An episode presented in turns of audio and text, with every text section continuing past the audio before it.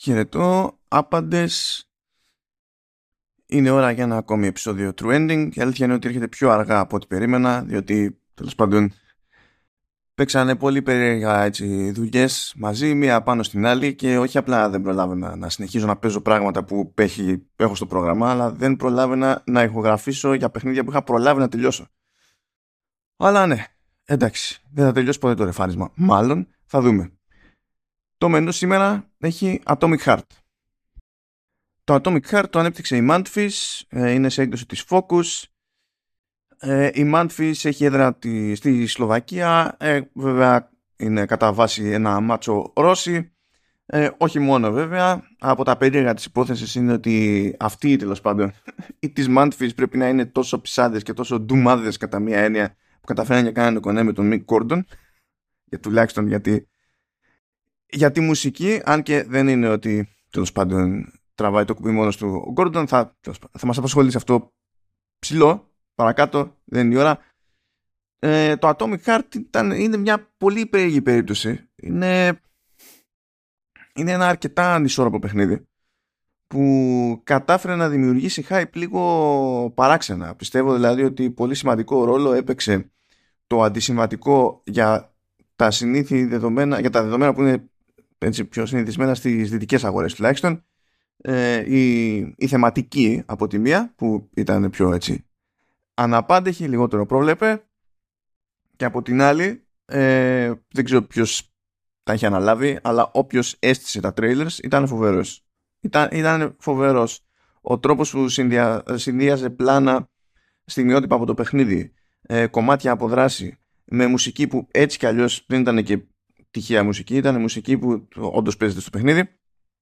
Ήταν πάρα πολύ καλός στη δουλειά του, πάρα, πάρα πολύ καλός. Είναι δύσκολο να δεις τρέιλερ Atomic Heart και να μην ψηθείς.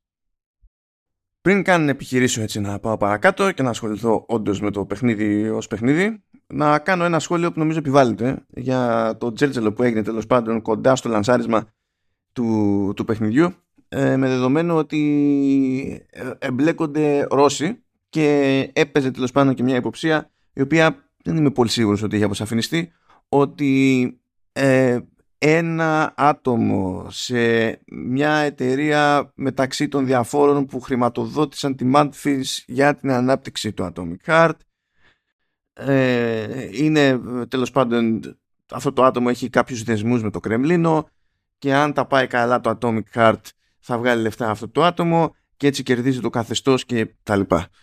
Ε, και έβλεπα κάτι περίεργες αντιδράσεις που τις θεώρησα υπερβολικές. Αυτό το είχαμε συζητήσει και με τον Ηλία στο, σε επεισόδιο Vertical Slice. Υπερβολικές από ποια άποψη; Προφανώς και παίζουν ε, κυρώσεις. Έτσι. Και κάνουν σχεδόν όλες τις χώρες ανά την υφήλιο ό,τι προσπάθεια ε, μπορούν να κάνουν για να ε, για να δυσκολέψουν τη χρηματοδότηση της Ρωσίας γενικότερα. Οκ, εντάξει, αυτό, αυτό είναι κατανοητό. από αυτή τη σκέψη που είναι κάτι που έχει να κάνει περισσότερο με, με κράτη έτσι, και, με, και με πολιτική, που τέλος πάντων δεν θα πω αγνοήσετε την πολιτική, αλλά οι κυρώσεις μπαίνουν από κράτη. Τα κράτη λένε ότι επειδή βάζουμε αυτές τις κυρώσεις, οι επιχειρήσεις πρέπει να συμμορφωθούν με αυτόν και με αυτόν τον τρόπο και πάει λέγοντας. Ε, Τώρα εδώ έχουμε να κάνουμε ένα παιχνίδι που άρχισε να, να αναπτύσσεται το 2017, οπότε το timing είναι λίγο περίεργο ως προς το πότε εμπλεκόταν, δεν εμπλεκόταν ο καθένας, αν έπαιξε κάτι περίεργο στη χρηματοδότηση και τελικά πότε έπαιξε, πριν ή μετά τις κυρώσεις. Πραγματικά δεν βγάλετε άκρη. Αλλά ακόμη πιο προβολική είναι η σκέψη ότι άμα πετύχει το Atomic Heart, ας πούμε, θα πουλήσει τόσο πολύ που ένας Ρώσος που είναι στο διοικητικό συμβούλιο ενός μεταξύ πολλαπλών χρηματοδοτών της παραγωγής θα βγάλει τόσο φράγκο που θα κάνει διαφορά για το καθεστώς του Πούτιν. Ε, ε, too much effort δηλαδή στη, στη θεωρία αυτή. Εντάξει, οκ. Okay. Νομίζω ότι σχεδόν οι μόνοι, οι μόνοι που δικαιολογούνται να έχουν πάρει στραβά αυτό το παιχνίδι είναι οι Ουκρανοί διότι οι Ουκρανοί τραβάνε αυτά που τραβάνε από τη μία και από την άλλη, φυσικά, ε, οι Ουκρανοί και όποιοι, όποιοι άλλοι κι αν ήταν ποτέ στη θέση τους, ειδικά σε περίοδο πολέμου, θα πάνε να πιαστούν από οπουδήποτε για να σπρώξουν τη δική τους προπαγάνδα. Και στην προκειμένη λέω προπαγάνδα χωρίς αυτόματα έτσι, αρνητικό πρόσημο, ε, διότι η προπαγάνδα τέλος πάντων είναι, είναι ένα εργαλείο και μάλιστα ως έννοια ε, είναι σχετικά πρόσφατο το φαινόμενο που έχει καταλήξει να θεωρείται αυτόματα αρνητική. Από το δεύτερο παγκόσμιο και έπειτα άρχισε να θεωρείται αυτόματα αρνητική έννοια. Ε, θα, θα το κάνει φυσικά η Ουκρανία διότι πρέπει να προσπαθήσει να το κάνει. Πρέπει να κερδίσει όσο περισσότερο μπορεί με το, με το μέρος της, να έχει τη μεγαλύτερη δυνατή υποστήριξη κτλ. Και, και εμείς στη, στη, θέση των Ουκρανών δηλαδή θα διαμαρτυρόμασταν. Δεν είναι καθόλου περίεργο. Αν δεν προσπαθούσαμε καν δηλαδή σε ανάλογες περιπτώσεις θα, θα ήταν αποτυχία, όχι απλά έτσι μια άτυχη στιγμή. Συζήτηση έγινε επίσης και για το ότι και καλά το Atomic Heart εξοραίζει τη Σοβιετική Ένωση, ε, σπρώχνει τον κομμουνισμό κτλ. Αυτό είναι μια μπουρδα. Αυτό είναι μια μπουρδα που τέλος πάντων... Αυτό... Είναι μια μπουρδα που υιοθέτησε και το Ουκρανικό Υπουργείο Εξωτερικών, αλλά προφανώς δεν έπαιξε κανένας εκεί πέρα το παιχνίδι. Βέβαια και άλλοι δημοσιογράφοι που τα λέγανε αυτά, μάλλον δεν παίξανε πολύ το παιχνίδι. Ε, την ώρα που τα λέγανε, γιατί τα λέγανε και πριν κυκλοφορήσει. Οπότε δεν ξέρω πού βασιζόταν ακριβώς. Ε, η, η, η, απάντησή μου ως προς το πώς το χειρίστηκε αυτό η Ουκρανία είναι η ίδια όπως και πριν. Ε, την ανέφερα προ λίγο, ούτε λεπτό δεν πέρασε, δεν χρειάζεται να την παραλάβω. Αλλά τουλάχιστον στο πλαίσιο έτσι, του σχολιασμού γενικότερα ως προς αυτή την ιδέα θα πω ότι πολύ απλά δεν ισχύει. Ισχύει ακριβώς το αντίθετο. Το μόνο εξοραϊστικό που βλέπουμε στο Atomic Heart είναι ότι ξεκινάει το παιχνίδι σε μια φάση που φαίνεται ότι μετά το δεύτερο παγκόσμιο, γιατί πιάνει μια, ένα εναλλακτικό timeline όπου έχουν πάει λίγο αλλιώς τα πράγματα, ας πούμε, μετά το τέλος του Δεύτερου Παγκόσμιου Πολέμου. Και σε αυτόν τον κόσμο υποτίθεται ότι το πείραμα του κομμουνισμού πέτυχε για λίγα χρόνια. Και όταν λέω, γιατί εκτιλήσεται σε, ένα, σε μια φουτουριστική θεώρηση των 50s το, το παιχνίδι, οπότε δεν είναι ότι πέρασαν και πολλά χρόνια από τον Δεύτερο Παγκόσμιο, ακόμα και στο λόρο του παιχνιδιού. Υποτίθεται ότι σε αυτά τα λίγα χρόνια έκανε άλματα η Σοβιετική Ένωση, ε, ενώ ο δυτικός κόσμος βασιζόμενος στον καπιταλισμό πήγαινε κατά διάολο. Αυτό όμως πραγματικά είναι περιτύλιγμα, διότι όλο το υπόλοιπο παιχνίδι, όλο το υπόλοιπο παιχνίδι απλά δείχνει πόσο σαθρό είναι το, το σύστημα παρά τη φαινομενική του επιτυχία. Οπότε όλες αυτές οι θεωρίες ήταν έτσι κι αλλιώς μπουρδες. Και για να αναφέρω για πρώτη φορά, ε, γιατί θα, θα τα ακούσετε κι άλλες φορές το όνομα αυτό, ε, για να κάνω έτσι και μια πρώτη αναφορά σε Bioshock, σε συζήτηση για το Atomic Heart. Ε, με αυτή τη λογική και στο ξεκίνημα του Bioshock έχουμε εξοραϊσμό του άκρα του καπιταλισμού ε, και δεν μας ενδιαφέρει το τι γίνεται μετά στο παιχνίδι και τι μας λέει το παιχνίδι, ποια είναι τα νόηματα με το οποίο πραγματεύεται και εμείς επιμένουμε ότι όχι είναι υπέρ του καπιταλισμού και άμα είμαστε αριστεροί δεν μπορούμε να παίξουμε τον Bioshock. Δεν, δεν, δεν λειτουργεί. Δεν λειτουργεί το πράγμα. Φύγανε αυτές τις υποχρεώσεις ξεμπέρδεψα, δεν έχει άλλη τέτοια μανούρα από τον πραγματικό, πραγματικό κόσμο. Οπότε ώρα να ασχοληθώ με την ουσία ενός ε, εκνευριστικά ενδιαφέροντος ε, παιχνιδιού. Και λέω εκνευριστικά ενδιαφέρον διότι πάει πακέτο. Είναι σχεδόν σταθερά ενδιαφέρον και σχεδόν σταθερά εκνευριστικό όλη την ώρα και δεν ε, ε, είναι, αναγκαστικά έτσι περίεργη η επίγευση που αφήνει. Λοιπόν, είμαστε υποτίθεται σε, ένα, σε μια ρετροφουτουριστική εκδοχή της Σοβιετικής Ένωσης. Έχουν γίνει τεχνολογικά άλματα. Ε, ο κόσμος που βλέπουμε τέλος πάντων είναι σχεδόν τοπικός. Ο κόσμος είναι ο λαός είναι ευτυχισμένος. Υπάρχουν πόλεις στα, στον που ορούνται στον αέρα υπάρχουν ε, φοβερά άλματα στη ρομποτική, φοβερά άλματα στη, ε, στην επιστήμη. Η Σοβιετική Ένωση είναι βασικός προμηθευτής τεχνολογίας και γνώσης τέλος πάντων ε, για τον υπόλοιπο πλανήτη και πάει λέγοντας και είμαστε έτοιμοι στην αρχή του παιχνιδιού να γιορτάσουμε υποτίθεται τη νέα έκδοση ε, του, του Collective. Το Collective είναι ένα τέλος πάντων σύστημα που στην πρώτη του εκδοχή πιο πολύ έχει να κάνει με το πώς ε, επικοινωνούν τα διάφορα ρομπότ που είναι στη δούλεψη του λαού ε, μεταξύ τους αλλά πηγαίνει βήματα παραπέρα στη δεύτερη του έκδοση με τη λογική ότι θα φέρει και τους ανθρώπους ε, σε, ένα, σε μια φάση να μπορούν να επικοινωνήσουν και να, μεταξύ τους και να, έχουν, να είναι συνεδεμένοι ας το πούμε. Είναι σαν μια διστοπική ε, εκδοχή του ίντερνετ. Ε, ας το πούμε έτσι. Σαν, ή, ή, σαν τα social media να ήταν το ίντερνετ. Αυτό από δηλαδή πολύ γρήγορα, δεν χρειάζεται πολύ εξήγηση για να καταλάβει κάποιος από την αρχή του παιχνιδιού ότι θα πάνε όλα κατά διάολο. Φαίνεται, φαίνεται το πράγμα. Ο, ο παίκτης εξοικειώνεται στην αρχή με τον πρωταγωνιστή που είναι ο Major Nechaev, ε, ο οποίος τέλος πάντων έχει και άλλες κωδικές ονομασίες. Θα τις μάθετε παίζοντας ή μπορεί να τις μάθατε παίζοντας ήδη. Ε, και υποτίθεται ότι κάτι έχει πάει στραβά σε κάποιες εγκαταστάσεις που έπαιζε ένας άλλος έτσι μούρι επιστήμονας, αλλά που είχε κάποια ψυχολογικά ζητήματα. Και πρέπει εκεί πέρα να πάει να τον μαζέψει ο πρωταγωνιστής. Πάρα πολύ ωραία. Ε, καθώς τα μαθαίνουμε αυτά, ε, είμαστε σε μια επιτάμενη πόλη. Και το θέαμα εκεί είναι πραγματικά εντυπωσιακό, σε, από άποψη art δηλαδή, ε, έχει γίνει πάρα πολύ ωραία δουλειά, πάρα πάρα πολύ ωραία δουλειά. Ε, η φαντασία είναι φοβερή και είναι και διαφορετική ακριβώς επειδή οι επιρροές ε, των developers από την αντίστοιχη αισθητική ε, και το πώς αυτή μπορεί να εκφραστεί με φουτουριστικούς τόνους ε, διαφέρει πάρα πολύ από αυτά που έχουμε συνηθίσει να βλέπουμε στα, στα video games. Ως προς αυτό το έχουν, το έχουν πάει όντως πολύ καλά στη, στη Manfis. Τώρα ο χαρακτήρας που ελέγχουμε έχει και ένα ε, νοήμον ε, γάντι με το οποίο μπορεί να συζητάει. Εντάξει. Νομίζω φτάνουμε σε νέο επίπεδο την ιδέα talk to the hand ε, και η πλάκα είναι ότι το λέ... μπορεί να το λέει κάποιος για αστείο. Αλλά άμα παίξει το παιχνίδι, ε, θα μετουσιωθεί. Δεν, η σκέψη αυτή.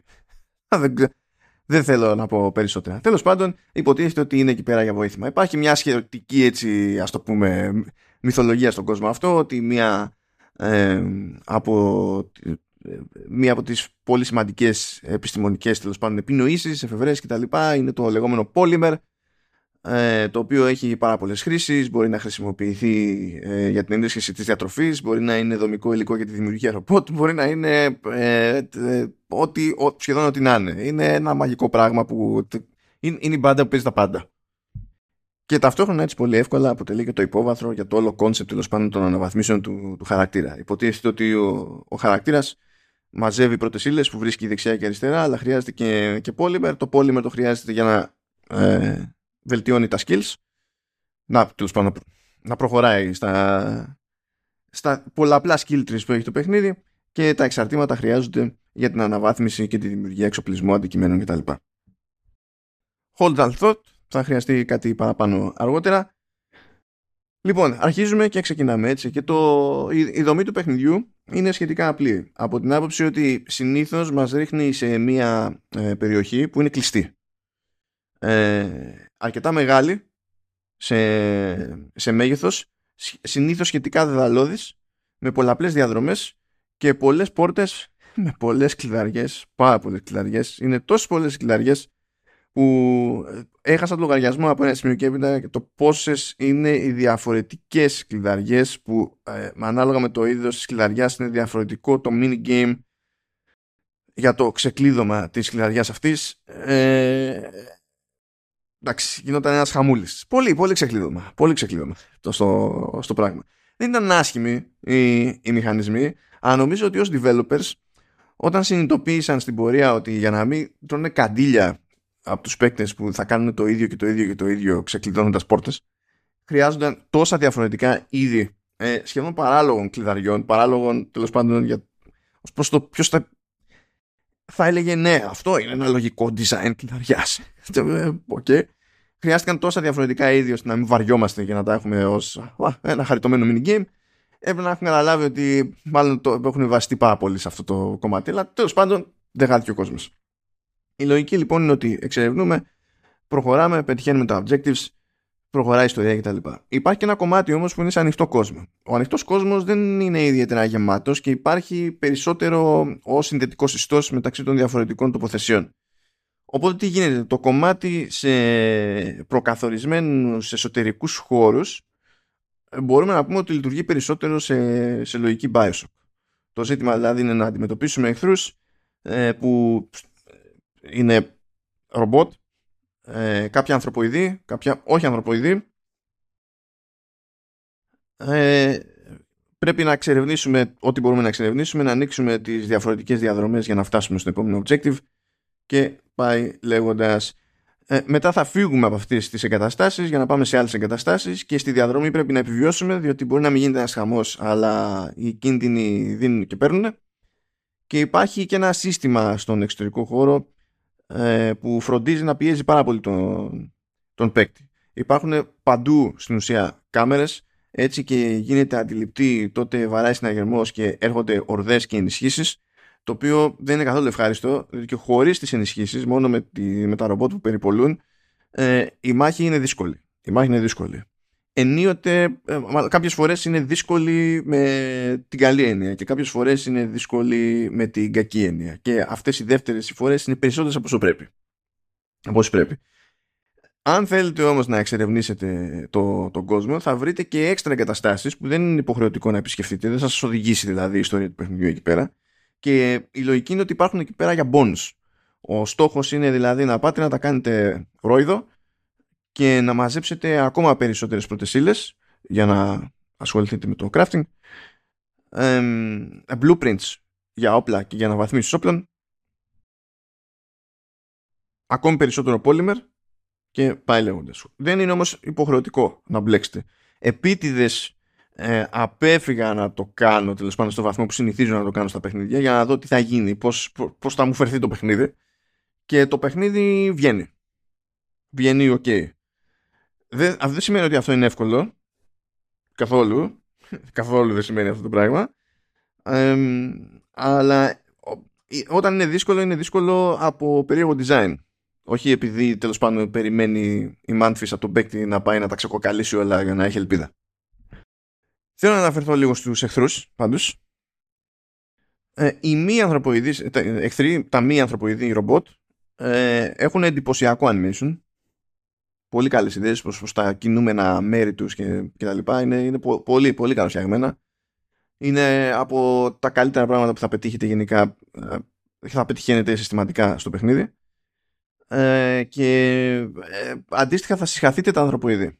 Τα ανθρωποειδή έχουν, έχουν πρόβλημα γενικά μπορεί να δείχνουν ότι είναι οι αντίστοιχοι αρουραίοι, ξέρω εγώ, σε ένα ε, fantasy RPG, ότι εντάξει και τι έγινε ας πούμε, αλλά κάνουν πολύ εύκολα, πολύ μεγάλη ζημιά και αυτό από μόνο του δεν θα με πείραζε. Γιατί άμα αυτό είναι το concept, αυτό είναι το concept. Πώς θα πάμε σε ένα παιχνίδι τύπου Souls και έχουμε δεχτεί ότι θα φάμε ξύλο, δεν έχει σημασία. Μα είναι ένας εχθρός που φαίνεται είναι της πλάκας, θα φάμε ξύλο. Οκ, okay, το δέχομαι, κανένα πρόβλημα ε, μία από τις χειρότερες ιδέες, ή δεν ξέρω αν ήταν παράληψη της Manfis, ήταν ε, να κάνουν ουσιαστικά του, τα ανθρωποειδή ρομπότ αθόρυβα. Που όχι μόνο δεν δε στέκει σε κανένα επίπεδο. Δεν στέκει σε ρεαλιστικούς όρους, δεν στέκει στους τουριστικούς ρόλους που, όρους που θέτει το lore του παιχνιδιού, δεν στέκει γενικά. Πράγμα που σημαίνει ότι σε πάρα πολλές περιπτώσεις μπορεί να κοιτάτε κάπου ε, να εμφανιστεί ένα ε, ανθρωποειδές ή ένα ανδροειδές, τέλος πάντων, πείτε το πώς θέλετε, ε, να εμφανιστεί, να σας πλησιάσει τρέχοντας, ε, να μην ακουστεί ποτέ τίποτα και ξαφνικά να δείτε ότι κάτι σας την έπεσε ε, πισόπλατα και έχετε χάσει ένα μη ευχάριστο κομμάτι της, της ενέργειάς σας. Και άμα σας κάνουν και ντου, είναι ακόμη χειρότερα και σε τέτοιες περιπτώσεις μάλιστα ε, είναι και πολύ πιθανό όχι αυτονόητο, αλλά μου έγινε, το έπαθα αρκετές φορές ώστε να μην είναι και εξαίρεση περιστασιακή μπαγκιά. Να μαζευτούν γύρω σας και να σας ρίχνουν τόσο ξύλο και να συνδυάζονται έτσι τα animations τέλος πάντων που να είναι αδύνατο να φύγετε από εκεί. Να μην λειτουργεί ούτε jump, όχι κάνετε jump και δεν μπορεί να ξεφύγετε, είναι κάνετε jump και είναι αδύνατο να εκτελέσετε το jump. Είτε να χρησιμοποιήσετε, να χρησιμοποιήσετε dash και, και τα λοιπά. Το οποίο μου φάνηκε ε, τραγικό με δεδομένο δε ότι το παιχνίδι έχει πολύ περίεργο checkpointing και το έχει επίσης επίτηδες. Ε, μην προσπαθήσετε, μην κάνετε καν τον κόπο να ποντάρετε στο ποιο σημείο της δράσης σας φάνηκε λογικό να έχει γίνει checkpoint. Μερικές φορές όντως θα έχει παίξει checkpoint και auto save σε σημείο που θα περιμένετε. Σε άλλες περιπτώσεις θα έχει παίξει σε τελείως άβολο και δυσάρεστο σημείο. Γι' αυτό δεν είναι και τυχαίο που το παιχνίδι περιμένει ε, να ψαχτείτε να βρείτε τα διάφορα safe rooms όπου στα safe rooms ε, πολλές φορές έχετε το περιθώριο να κάνετε αναβαθμίσεις πάντα μπορείτε να κάνετε manual save και από ένα σημείο και έπειτα μάλιστα υπάρχουν πάρα πολλά safe rooms που δεν έχουν καν το vendor για τις, για τις αναβαθμίσεις αλλά έχουν οπωσδήποτε ε, το μηχανάκι εκεί πέρα για το manual save. Μιας και είπα για το vending machine εκεί που πηγαίνουμε και κάνουμε τα κόντε μας για να βαθμίσει skills και δημιουργία και αναβάθμιση όπλων να σταθώ λίγο σε αυτό το κομμάτι. Λοιπόν, τα vending machines αυτά είναι από τα πιο ωραία και πιο εξοργιστικά πράγματα σε όλο το παιχνίδι. Το οποίο επίσης είναι theme για το παιχνίδι γενικότερα. Δεν, δηλαδή, είναι, είναι, είναι σταντεράκι. Πλέον δεν μου κάνει καμία εντύπωση. Σχεδόν, σχεδόν τις μισές φορές που θα πάτε σε ένα τέτοιο vending machine θα δείτε ότι έχει καταληφθεί από κάποιο AI που είναι θηλυκό ας το πούμε τέλος πάντων είναι γυναικεία φωνή και τέτοια. Ε, και ε, ε, είναι νυμφωμανές το, το AI δηλαδή ξεκινάτε το interaction με τον vending machine και όχι υπονοούμενα δηλαδή θέλει σεξ το vending machine. Θέλει, και άμα, δεν είναι είναι ανδροειδές και μπορεί θεωρητικά άμα έχετε δει κάνα τρέιλερ με τις ε, ρομποτικές νοσοκόμες no, no, no, no, no, no. Δεν υπάρχει νοσοκόμες τέλος πάντων σαν look είναι αλλά δεν είναι καν νοσοκόμες ε, ε, δεν έχει δεν, είναι σαν vending machine. Είναι ξέρω εγώ ψυγείο κάτι σκεφτείτε το. Δεν, μπορεί, δεν έχει σημασία πόσο θέλει και έχει και τέτοιο, έχει και φωνικές τάσεις διότι μας ενημερώνει αρκετά συχνά ειδικά στην αρχή του, του παιχνιδιού ότι κάνει ό,τι μπορεί ώστε άλλους χρήστες να τους σκοτώνει αλλά τον πρωταγωνιστή μάλλον τον πάει πολύ και σου λέει εντάξει ας μην πεθάνεις φέρε μου σου λέει με ένα πάρτς εδώ πέρα και εντάξει θα το λύσουμε το θέμα έχουν πάρα πολύ πλάκα. Είναι κάφρικοι οι διάλογοι εκεί πέρα. Έχουν, έχει όμως πάρα πολύ πλάκα η φάση. Είναι, είναι σε στυλ που πρέπει, δηλαδή μόνο Σλάβοι ή Βαλκάνοι ή δεν ξέρω εγώ τι θα ήταν τόσο βλαμμένοι για να διαλέξουν τέτοιο στυλ και επειδή είναι σπάνιο έχει, έχει φοβερή πλάκα. Τώρα, σε αναβαθμίσεις, πολλαπλά skill trees. Ε, έχουμε το περιθώριο να ε, εστιάσουμε σε συγκεκριμένα skills και υπάρχουν πάρα πολλά nodes που μπορούμε να πάμε να επενδύσουμε εκεί πέρα polymers και να δίνουμε πόνο. Ε, έχουμε το περιθώριο να κάνουμε respect να πάρουμε όλες τις αναβαθμίσεις πίσω και να ρίξουμε το polymer που έχουμε ε, αλλού. Δεν υπάρχει ποινή σε αυτό. Είναι όλο κομπλέ. Δηλαδή, όσο πάρουμε πίσω, θα μας επιστρέψει κανονικά όσο polymer ξοδέψαμε για τις αναβαθμίσεις. Αυτό είναι πάρα πολύ σημαντικό. Πάρα πάρα πολύ σημαντικό. Διότι με τις επιλογές που έχει, έχει κάνει Mantfis για διάφορες αναμετρήσεις, είτε μιλάμε για boss fights είτε όχι, ε, συχνά στο παιχνίδι επιβάλλεται να αναθεωρήσετε ε, το στυλ με το οποίο θα παίξετε δεν αρκεί να πείτε εδώ βολεύει αυτό το όπλο. Ε, και σε συνδυασμό με, τα, με τη στρατηγική μου στα λοιπά skills που μπορεί να είναι τέλος πάντων μπορείτε να, να, να παγώσετε εχθρούς. Ε, για παράδειγμα. Μπορείτε να επιτεθείτε με, με ηλεκτρισμό. Μπορείτε να χρησιμοποιήσετε ασπίδα. Ε, και όντως, αν δώσετε αρκετό πόλεμο εκεί πέρα, γίνονται ενδιαφέρουσες οι επιλογές που σας δίνει το κάθε skill. Αλλά πρέπει να εστιάσετε. Πρέπει να εστιάσετε. Δεν είναι εύκολο να πείτε ότι μοιράζω κάπως πιο ισορροπημένα τα πόλυμερ που έχω και έτσι έχω πολλαπλά εργαλεία ε, για να τα χρησιμοποιώ ανά πάσα στιγμή. Και σίγουρα δεν μπορείτε να το πείτε αυτό το πράγμα διότι το, το, UI ε, για την εναλλαγή των skills ε, ε, ε, είναι προσλητικό. Είναι, είναι απλά προσλητικό. Έχει πολύ προσβολή το UI, θα δικαιούται το δικό του χρόνο. Έρχεται, έρχεται. Ε, τα όπλα είναι σχεδόν αυτοσχέδια. Ε, έχουν πολλαπλά, πολλαπλά parts με διαφορετικές ιδιότητες. Ε, οπότε δεν είναι προφανής η οδός των αναβαθμίσεων. Μπορείτε να κάνετε mix and match με διάφορα πράγματα που βρίσκετε. Γι' αυτό και στις περιοχές που ας το πούμε είναι προαιρετικές δεν είναι ότι βρίσκουμε σχέδια μόνο για νέα όπλα, βρίσκουμε σχέδια και για νέα parts που μπορούμε να κοτσάρουμε σε όπλα και να αλλάξουμε τη συμπεριφορά τους, τα στατιστικά τους και πάει λέγοντας. Ε, υπάρχουν πυροβόλα όπλα, εντάξει, υπάρχουν και όπλα με λεπίδες για μάχη σώμα με σώμα, τα οποία πιστέψτε με δεν είναι καθόλου μα καθόλου μα καθόλου προαιρετικά. Ε, έχετε να ρίξετε πολύ τσεκούρι σε αυτό το, το παιχνίδι, ε, διότι ε, μπορεί να νιώσετε ανά πάση στιγμή ότι έχετε πολύ πυρομαχικό. Έχετε την κάρη, γίνεται της κακομήρα, είμαστε σούπερ, είμαστε ε, ε, ολόκληρο στρατός σε, σε ένα άτομο. Πάπ συμπυκνωμένο. Ε, μία μάχη να έχει αποφασίσει περίεργη να σας βάλει στο διάβα σας η, η Μάνφης δεν έχει μείνει κολυμπιδρόξυλο. Δεν έχει μείνει κολυμπιδρόξυλο. Και ένας από τους τρόπους με τους οποίους δυσκολεύει η Μάνφη στο το παιχνίδι είναι να κάνει τα, τα ρομπότ πραγματικά να ρουφάνε πυ, πυρομαχικά σαν να μην υπάρχει αύριο να θέλουν πολύ πράγμα, πολύ ξύλο για να, για να σαπίσουν. Και αν αυτό ισχύει σε ας το πούμε απλούς εχθρούς προσπαθήστε λίγο έτσι να φανταστείτε έτσι που πάει το μυαλό σας τι, τι μπορεί να ισχύει σε boss fights. Ε, ναι, αυτό που φανταστήκατε ισχύει σε, σε boss fights. Αλλά και χειρότερα ακόμη. Α, ναι, το, το πιάσουμε γι' αυτό. Θέλω να σταθώ λίγο στο vending machine. Το vending machine είναι το καλύτερο, χειρότερο παράδειγμα της αποτυχίας της Manfis να συνειδητοποιήσει ότι δεν είναι όλος ο πλανήτης ένα μάτσο από πισάδες, αλλά και να ήταν αυτοί πάλι δεν ξέρουν από UI.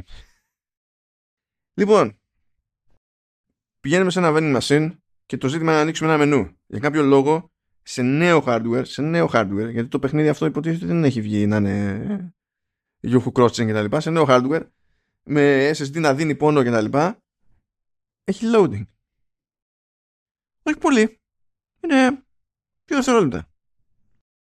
Αλλά θα μπείτε λίγο σε υποψίες την πρώτη φορά που θα προσπαθήσετε να χρησιμοποιήσετε vending machine γιατί θα σας πει τι, τι θέλεις παιδί μου; Θέλεις να πας στο μενού για τις αναβαθμίσεις των όπλων, ε, το, το crafting κτλ. Διάλεξε εδώ. Ε, θες να πας στο, στα skills, διάλεξε εδώ. Λες ωραία θα το έχει βάλει για συντόμευση βρε αδερφέ να πάμε με τη μία. Όχι, όχι. Διότι όταν διαλέξεις κατηγορία δεν υπάρχει κάπου ένα tab για να πάτε από τη μία στην άλλη. Όχι. Υπάρχει τρόπος να πάτε με ένα κουμπί, αλλά τότε κάνει πάλι load. Κάνει load για να φορτώσει άλλο UI που σε οποιοδήποτε φυσιολογικό παιχνίδι. Εδώ και άπειρα χρόνια, άπειρα για τα δεδομένα του χώρου τέλος πάντων, ε, θα ήταν άλλη καρτέλα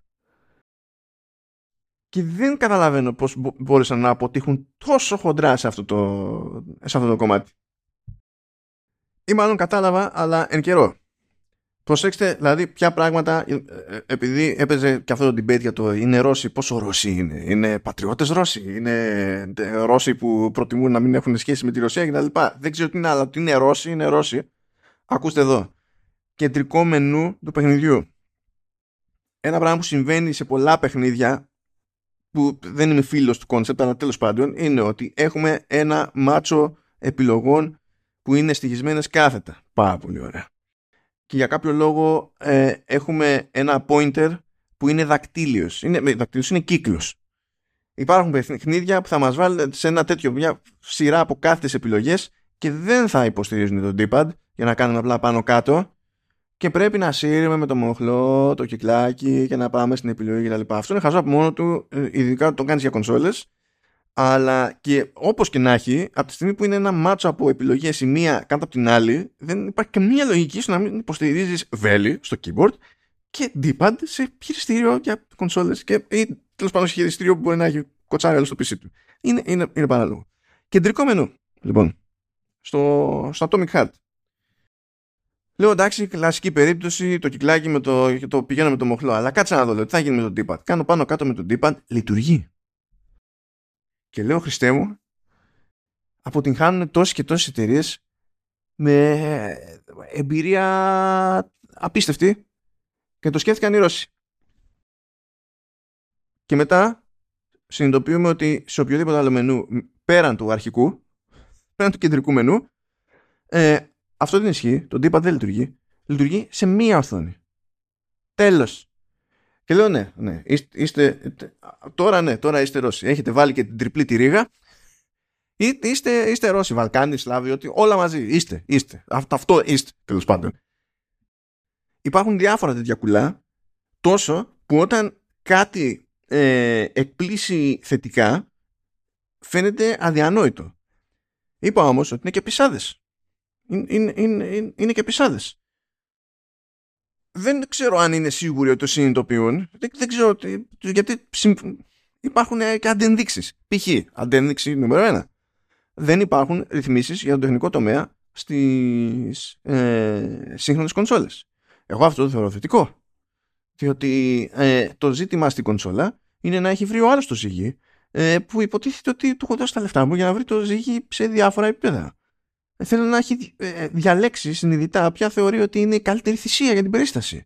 Όχι να έχω 500 settings και να πρέπει να τσεκάρω το κάθε τι με τη λιγότερη δυνατή εξήγηση, διότι πρέπει να είναι μυστήριο το τι εννοεί ο ποιητής όταν λέει υψηλότερη ανάλυση ή υψηλότερο frame rate, τι εννοείς στην πράξη. Ε, και να κάνω δοκιμές για να δω τι μου κάθεται καλύτερα και τι μπορώ να καταλάβω. Ε, Τέλος πάντων, okay, εδώ δεν έχουν, τρέχει. Ε, είναι ένα. Το setting δεν, δεν έχει άλλα. Τα περισσότερα είναι κοσμητικά. Κοσμητικά. Motion blur και ιστορίες τέτοιες. Λες και λες, οκ, εντάξει, το σέβομαι. Και μάλλον θα είναι και πιο optimized η φάση. Ε, δεν είναι, διότι ενώ τα γραφικά είναι αρκετά καλά, δεν είναι εντυπωσιακά. Εντυπωσιακά είναι περισσότερο, δηλαδή είναι αρχιτεκτονική ε, που εντυπωσιάζει, έχει τις ώρες της ε, και τα, όπου έχουμε να κάνουμε μηχανές εκεί πέρα πηγαίνει πολύ καλά. Στα υπόλοιπα και με ανθρώπους είναι λίγο πιο ντεμή. Όχι άσχημα, αλλά είναι πιο ντεμή. Υπάρχει διαφορά δυναμικότητας, ας το πούμε έτσι. Αλλά περίμενα με αυτό το δεδομένο, εφόσον δεν πήγανε για διαφορετικά modes και τα λοιπά, τουλάχιστον η απόδοση να είναι σταθερή. Και η απόδοση είναι καλή στη μεγαλύτερη διάρκεια του παιχνιδιού, αλλά όχι ακριβώς σταθερή. Και όταν θα πέσετε σε μεγάλη μάχη, είναι λίγο τσόγος η φάση με το frame rate. Θα πει κάποιος, πω πω αυτό τι μπορεί να σημαίνει για τη δυσκολία της μάχης και για το πόσο θα ζοριστώ και, καλά να ζοριστώ από τη μάχη την ίδια, γιατί να ζορίζομαι από την απόδοση του παιχνιδιού κτλ. Δεν παίζουν ρόλο αυτά φίλες και φίλοι και θα σας πω για ποιο λόγο δεν παίζουν ρόλο. Διότι είναι τόσο πισάδες τα άτομα στη Manfis που κατάφεραν να φτιάξουν το πρώτο first person shooter που έχω παίξει στη ζωή μου είτε σε κονσόλες είτε σε PC και με τα default settings στο, στο χειρισμό να μου φαίνει ζαλάδα. Πρώτη φορά. Σε όλη μου τη ζωή. Κατάλαβα τι έφταιγε και είναι ε, η, η ευαισθησία του μοχλού. Και την προσάρμοσα και σώθηκα. Η υψηλή ευαισθησία είναι μια χαρά. Τέλος πάντων, με μέτρο, γιατί έχω, έχω απόψεις για το θέμα που έχω εκφράσει πολλά και δεν είναι της παρούσης να τις εκφράσω πάλι. Ε, ε, το καταλαβαίνω, αλλά αν είναι να έχεις τόσο ευαίσθητες στροφές, ας το πούμε, ε, είναι ακόμη πιο σημαντικό να είναι στιβαρό το frame rate σου. Άμα δεν είναι στάνταρ στιβαρό το frame rate σου, έχεις κάτι θέματα αλλά είναι τόσο πεπισμένοι ότι the PC way is the only way to, go about things in gaming που έχουν βασιστεί σε αυτή, τη, σε αυτή την νοοτροπία τους και στο design των αναμετρήσεων με boss.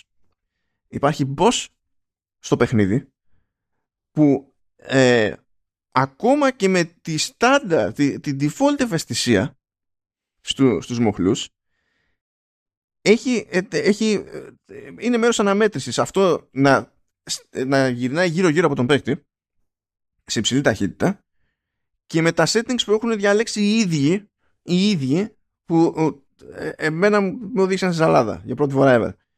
Οι ίδιοι, ακόμα και αν έχεις πατημένο το μοχλό μονόπαντα, κρατημένο και απλά κάνεις βούρες γύρω από τον εαυτό σου, είναι αδύνατον να παρακολουθήσεις με το μάτι τον boss. Είναι αδύνατο. Απλά Απλά στρέφεσαι, ελπίζεις και περιμένεις να τελειώσει αυτή η περιστροφή και να σου κάτσει να είσαι σε φάση που ε, η ορατότητά σου είναι η σωστή για την περίσταση, ξέρω εγώ.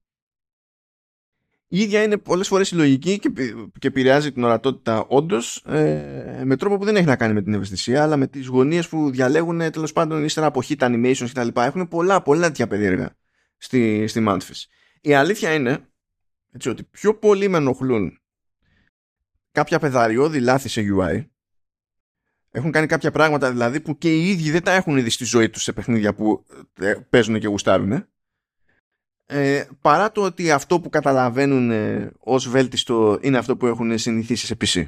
Δεν μου κάνει και εντύπωση διότι έτσι κι αλλιώς εκείνες τις περιοχές του πλανήτη είναι μαθημένοι πάνω απ' όλα σε, σε PC, όχι σε κονσόλες χειριστήρια κτλ. Οπότε καταλαβαίνω ότι έχουν μια μεγαλύτερη έτσι, απόσταση από τέτοιου είδους ε, ιδέες σε επίπεδα χειρισμού κτλ. Το καταλαβαίνω. Δεν είναι δικαιολογία, αλλά τουλάχιστον καταλαβαίνω γιατί είναι και για αυτούς δύσκολο να κάνουν κάτι γι' αυτό. Αυτό δεν σημαίνει όμως ότι είναι ευκαιρία να πούμε quality of life. Τι είναι αυτό; Ε, ή λογική σε κάποια πράγματα. Δηλαδή πηγαίνουμε σε εχθρούς που είναι ανδροειδοί και έχουν ένα συγκεκριμένο οπτικό πεδίο. Και αν δεν πέσουμε στο οπτικό τους πεδίο, τότε είμαστε ok. Πηγαίνουμε σε άλλο σημείο και σκάνει ή, ή, τα ίδια ανδροειδή είναι στο διάολο τη μάνα ε, σε τέτοια απόσταση που έχουμε εκπαιδευτεί μέχρι τότε παίζοντας το παιχνίδι ότι δεν μας βλέπουν, δεν γινόμαστε ορατοί από εκεί πέρα και ε, απλά ε, έρχονται καρφί προς θέση μας. Μας παίρνουν χαμπάρι και έρχονται καρφί. Γιατί, Γιατί κάποιος αποφάσισε ότι ε, αυτή η αναμέτρηση που έχει φανταστεί μες στο μυαλό του τώρα ε, θα είναι πιο φαν. Έτσι. Ή πιο ευχάριστα απαιτητική. Όχι. όχι. This is not the way. Τι άλλο δεν είναι the way; Δεν κάνω πλάκα. Πηγαίνω σε boss και χρησιμοποιώ, συνυπολογίζω όλα τα vulnerabilities. Δηλαδή, ότι δεν νιώθει με πυροβόλα όπλα. Έχω λοιπόν γερά αναβαθμισμένο τσεκούρι για την περίσταση. Το έχω σχεδόν τσίτα στις αναβαθμίσεις. Τσίτα. Και δεν είμαι στο τελευταίο, ξέρω εγώ, boss. Έτσι. Είναι, δεν είναι καν προβλεπέ απολύτως να είμαι τόσο τσίτα σε οποιοδήποτε τσεκούρι σε εκείνη τη φάση του παιχνιδιού. Αλλά έχω φροντίσει. Έχω φτύσει αίμα και το έχω κανονίσει. Πάρα πολύ ωραία. Και αρχίζω και ρίχνω, ρίχνω, ρίχνω, ρίχνω, ρίχνω, ρίχνω, ρίχνω και ρουφάει damage σαν να μην υπάρχει αύριο. Και πέφτει η μπάρα πολύ, πολύ αργά του boss.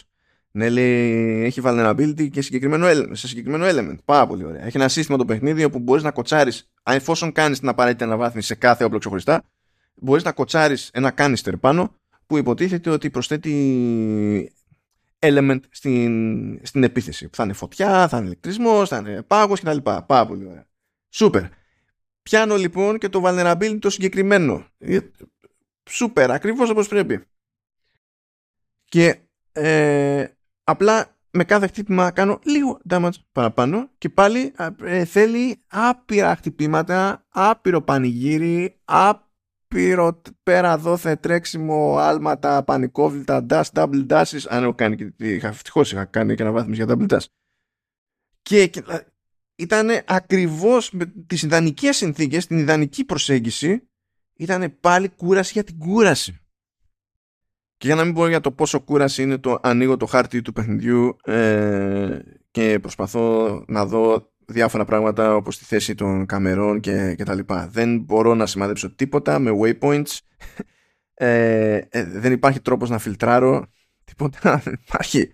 Ε, ε, όταν πηγαίνω και μπορώ να χακάρω μια κάμερα από το χάρτη για να δω τι βλέπει η κάμερα και κάνω back ο Κέρσορας δεν μένει στην κάμερα που ήμουν και με επιστρέφει σε άλλο σημείο από εκεί που είχα ξεκινήσει μάλλον ό,τι και να κάνω θα ξεκινάει από το ίδιο σημείο πάντα ο χάρτης όταν μπαίνω στο χάρτη για πρώτη φορά ή όταν κάνω back από κάποιο σημείο που έχω διαλέξει το reminder το χάρτη και χάνεις την μπάλα για το ποια, ποια, ποια κάμερα έχεις δοκιμάσει γιατί πολλές φορές είναι και στριβόκολα είναι και πολλαπλές διπλά δίπλα δεν, δεν, δεν τα, τα παιδιά σε, σε UI και απλή λογική σε κάτι θέματα, δηλαδή από αναμετρήσεις μέχρι απλά interactions, δεν. Και μετά σου κουβαίνουνε, σου κουβαίνουνε, λες κάτι έκανε τζιζ, κάτι νευρώνες λειτουργήσαν εκεί πέρα και σου λέει όπα, όπα, όπα. Και λες πρέπει να μαζεύω resources, που είναι ένα τυπικό μαρτύριο ας πούμε σε πάρα πολλά παιχνίδια, μαρτύριο από την άποψη ότι το κάθε παιχνίδι έχει μια δικαιολογία εκεί πέρα για να έχω 8.000 διαφορετικά resources για να τρέξεις εσύ, να κάνεις τον grind, να τα μαζέψεις και να σου λείπει πάντα κάτι ψηλό για το upgrade που θα ήθελες κτλ. Okay. Όντως και εδώ είναι πολλαπλά τα διαφορετικά resources. Ε, δεν έκανα καν προσπάθεια να τα θυμάμαι. Αλλά παίρνεις ένα χώρο. Έχεις σετάρια. Ε, και έχεις να ανοίξεις σετάρια. Γενικά θα ανοίξετε πολύ σετάρια. Πολλά ντουλάπια κτλ. Πάρα πολύ. Πολύ πράγμα. Πολύ πράγμα. Αλλά πατάτε ένα κουμπί. Σηκώνει το χεράκι. Και έτσι όπως στρέφετε το χέρι εσείς απλά στρέφετε το χέρι. Όπως θα στρέφετε το όπλο. Στρέφετε το χέρι σας και ανοίγουν αυτόματα τα σιτάρια, αυτόματα τα ντουλάπια και ρουφάει τα resources. Αυτό το σκεφτήκανε. Αυτό το σκεφτήκανε. Τα άλλα πόσο δύσκολο ήταν να τα σκεφτούν. Ήταν ε, τέτοιο, ήταν πολύ ενδιαφέρουσα εμπειρία που είχα γενικά με το, με το Atomic Heart. Και είμαι σίγουρος, δηλαδή και εγώ άμα με άκουγα θα ε, θεωρούσα μέχρι στιγμής ότι ε, είναι, δεν, μπο, δεν μπορεί το άτομο περιγράφει ένα σκουπίδι. Δηλαδή που δεν, δεν έχει νόημα να παίξει κανένας. Τι ισχύει όμως αυτό, είναι, γι' αυτό λέω ότι είναι εκνευριστικά ενδιαφέρον. Ε, είναι ένα παιχνίδι που μπορώ να το προτείνω παρά τα ελαττώματά του ε, απλά και μόνο για την ιστορία του δεν θα μπορέσετε να την παρακολουθήσετε στα ρωσικά, που προτείνεται κιόλας, προτάθηκε, ήταν και η πρόταση των developers προς τους reviewers. Και το δέχομαι και το σέβομαι και γενικά όταν κάποιο παιχνίδι ξέρω ότι έχει γραφτεί στην τάδε γλώσσα, ως, το πρωτότυπο, ε, θα κοιτάξω και θα βάλω το voiceover για να δω το original και καλά την καλύτερη πιθανή απόδοση. Και προφανώς, εντάξει, ρωσικά δεν ξέρω, οπότε όλα τα υπόλοιπα έτσι μενού, ξέρω εγώ, υπότιλοι και τα λοιπά, στα, ε, στα αγγλικά ε, ναι, γενικά η Portly είναι μικρότερη από όσο πρέπει. Ούτως ή άλλως. Ε, είναι, είναι off από μόνο του. Αυτό είναι κάτι που έχουν ε, ξεκινήσει στραβά να κάνουν πολλές εταιρείες, αλλά ε, είμαστε σε μια φάση που έχουν περάσει χρόνια και πλέον έχουν προσαρμοστεί οι περισσότεροι. Όχι στη Mantis, δεν έχουν πάρει χαμπάρι ακόμη. Αλλά το χειρότερο όλων έχουν ατάκες από NPCs που κάποιοι μπορεί να είναι περαστικοί και απλά είναι εκεί για flavor, ας πούμε έτσι αλλά υπάρχουν και NPCs που όντως μας λένε πράγματα που έχει νόημα να παρακολουθήσουμε.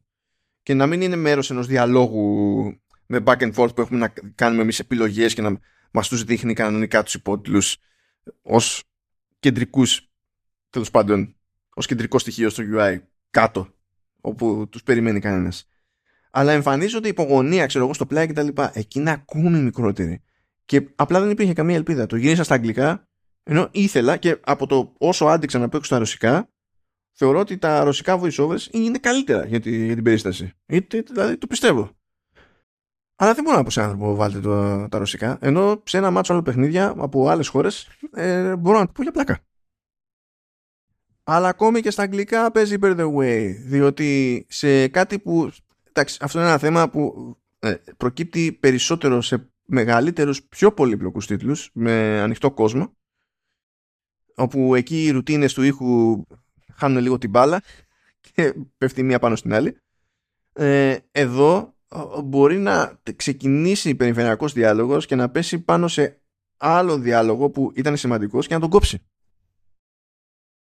Και ε, ήταν, αυτό που ακούγαμε ήταν, ε, είχε νόημα να το, να το προσέξουμε.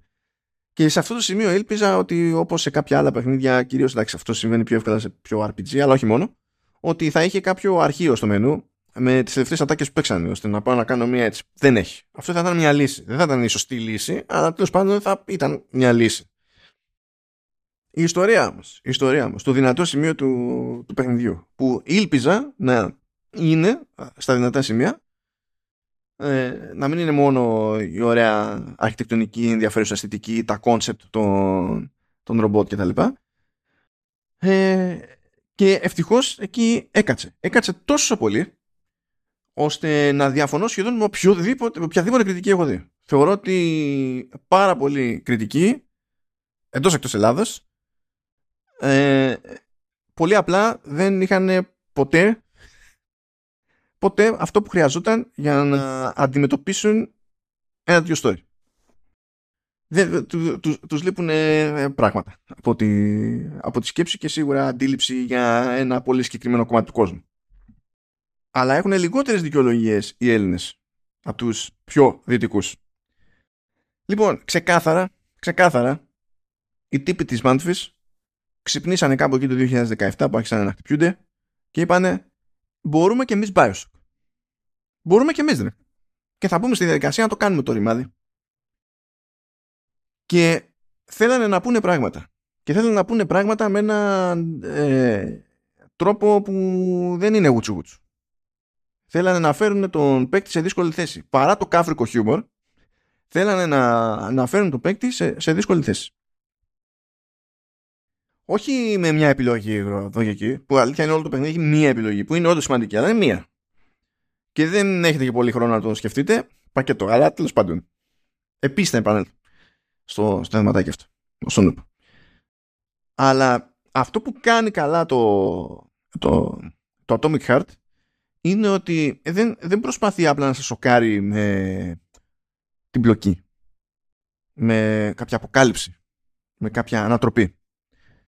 Ξεκινάει από νωρίς και σας δίνει την εντύπωση ότι κάποιο είδους ανατροπή είναι αναπόφευκτη.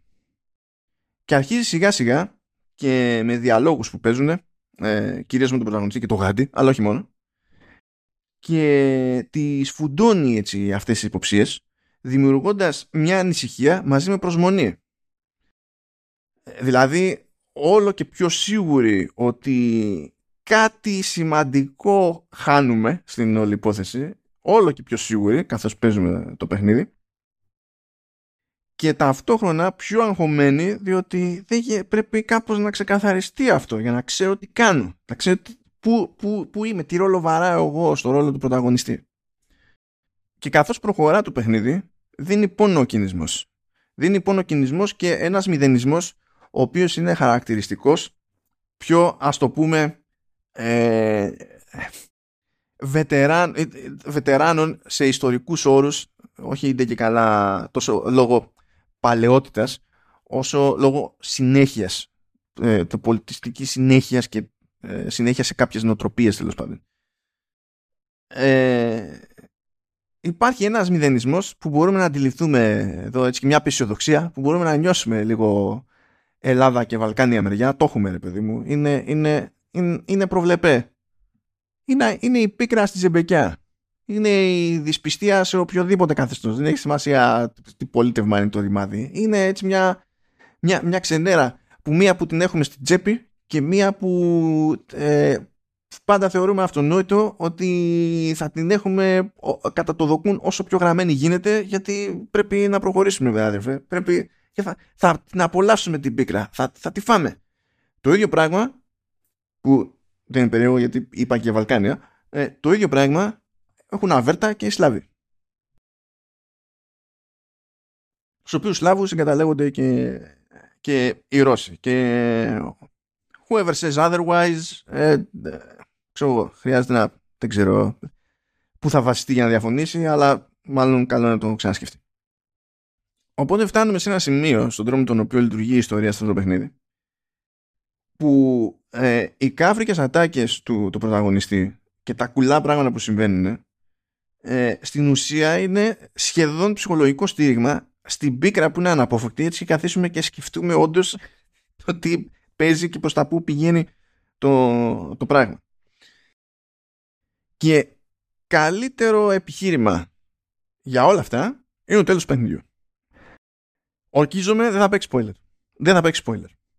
Θα πω όμως κάποια περιφερειακά πράγματα αλλά μπορείτε να, να, να αισθάνεστε ασφαλείς στην τοποθεσία δεν ξέρω όπου είναι αυτή που σας έτυχε να πατήσετε play σε αυτό το επεισόδιο του Ending. Μπορεί να έχετε ακούσει ότι είναι δύο οι τερματισμοί και κάποιος είναι καλός, κάποιος είναι κακός. Ή μπορεί να έχετε υποθέσει ότι κάποιος θα είναι καλός και κάποιος θα είναι κακός. Σας το λέω από τώρα, η θεωρία εκεί έξω είναι ότι ένας είναι καλός και ε, ένας είναι κακός τερματισμός. Και θέλω να σας πω από τώρα ότι δεν υπάρχει τέτοιος διαχωρισμός καλός και κακός. Δεν υπάρχει. Δεν στέκει. Δεν στέκει. Θεωρώ εκπληκτικό το πόσο δεν αντέχουν τόσοι συνάδελφοί μου το, το πηγαίο μηδενισμό αυτού του παιχνιδιού που κάνουν απίστευτα mental gymnastics ώστε να βαφτίσουν κάποιον ε, από τους δύο αυτούς τερματισμούς προτιμότερο πέραν του καλού και κακού έτσι, προτιμότερο. Θα, αυτό σας, ακόμα και να το πάμε θέμα αγούστου. Πρέπει να είναι προτιμότερος. Και αυτό για μένα είναι μεγάλη μαγιά. Η μία επιλογή που καλείται να κάνει ο παίκτης που καθορίζει και το endgame και καθορίζει την ουσία και το ποιον τερματισμό θα, θα αντικρίσει. Δεν φαίνεται με τη μία ή μπορεί να φανεί, τώρα δεν ξέρω ανάλογα με το πόσο βαθιά έτσι κυλιέστε στο, στο βουρκό ψυχολογικά.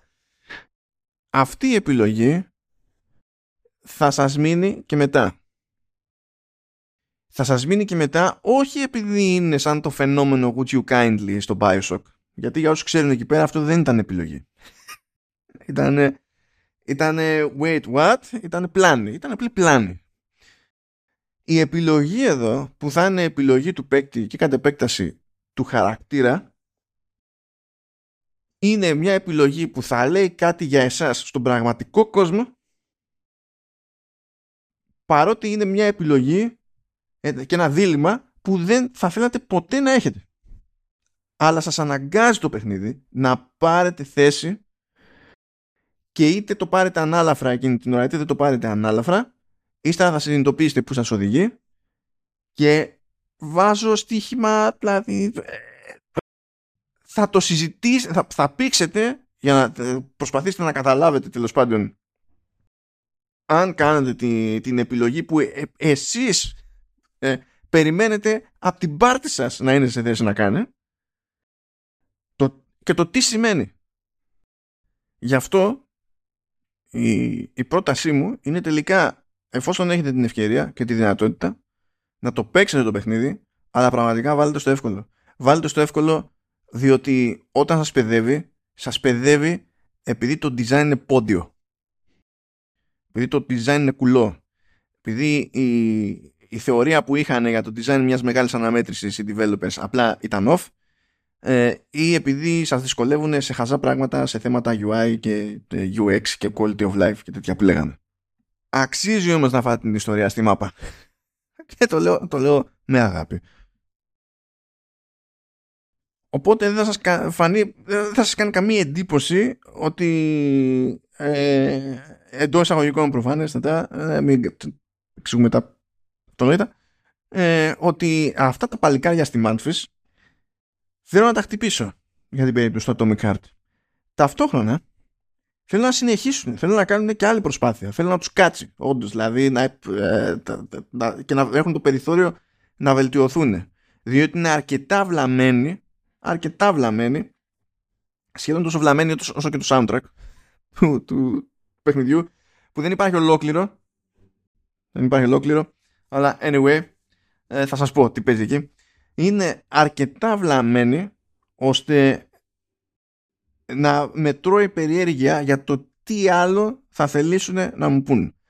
Σε επίπεδο ε, έτσι, γενικών ιδεών, ε, ηθικών διλημάτων και αναζητήσεων, το έχουν για επίπεδο Bioshock. Το πρόβλημά τους είναι ότι δεν το έχουν στα υπόλοιπα.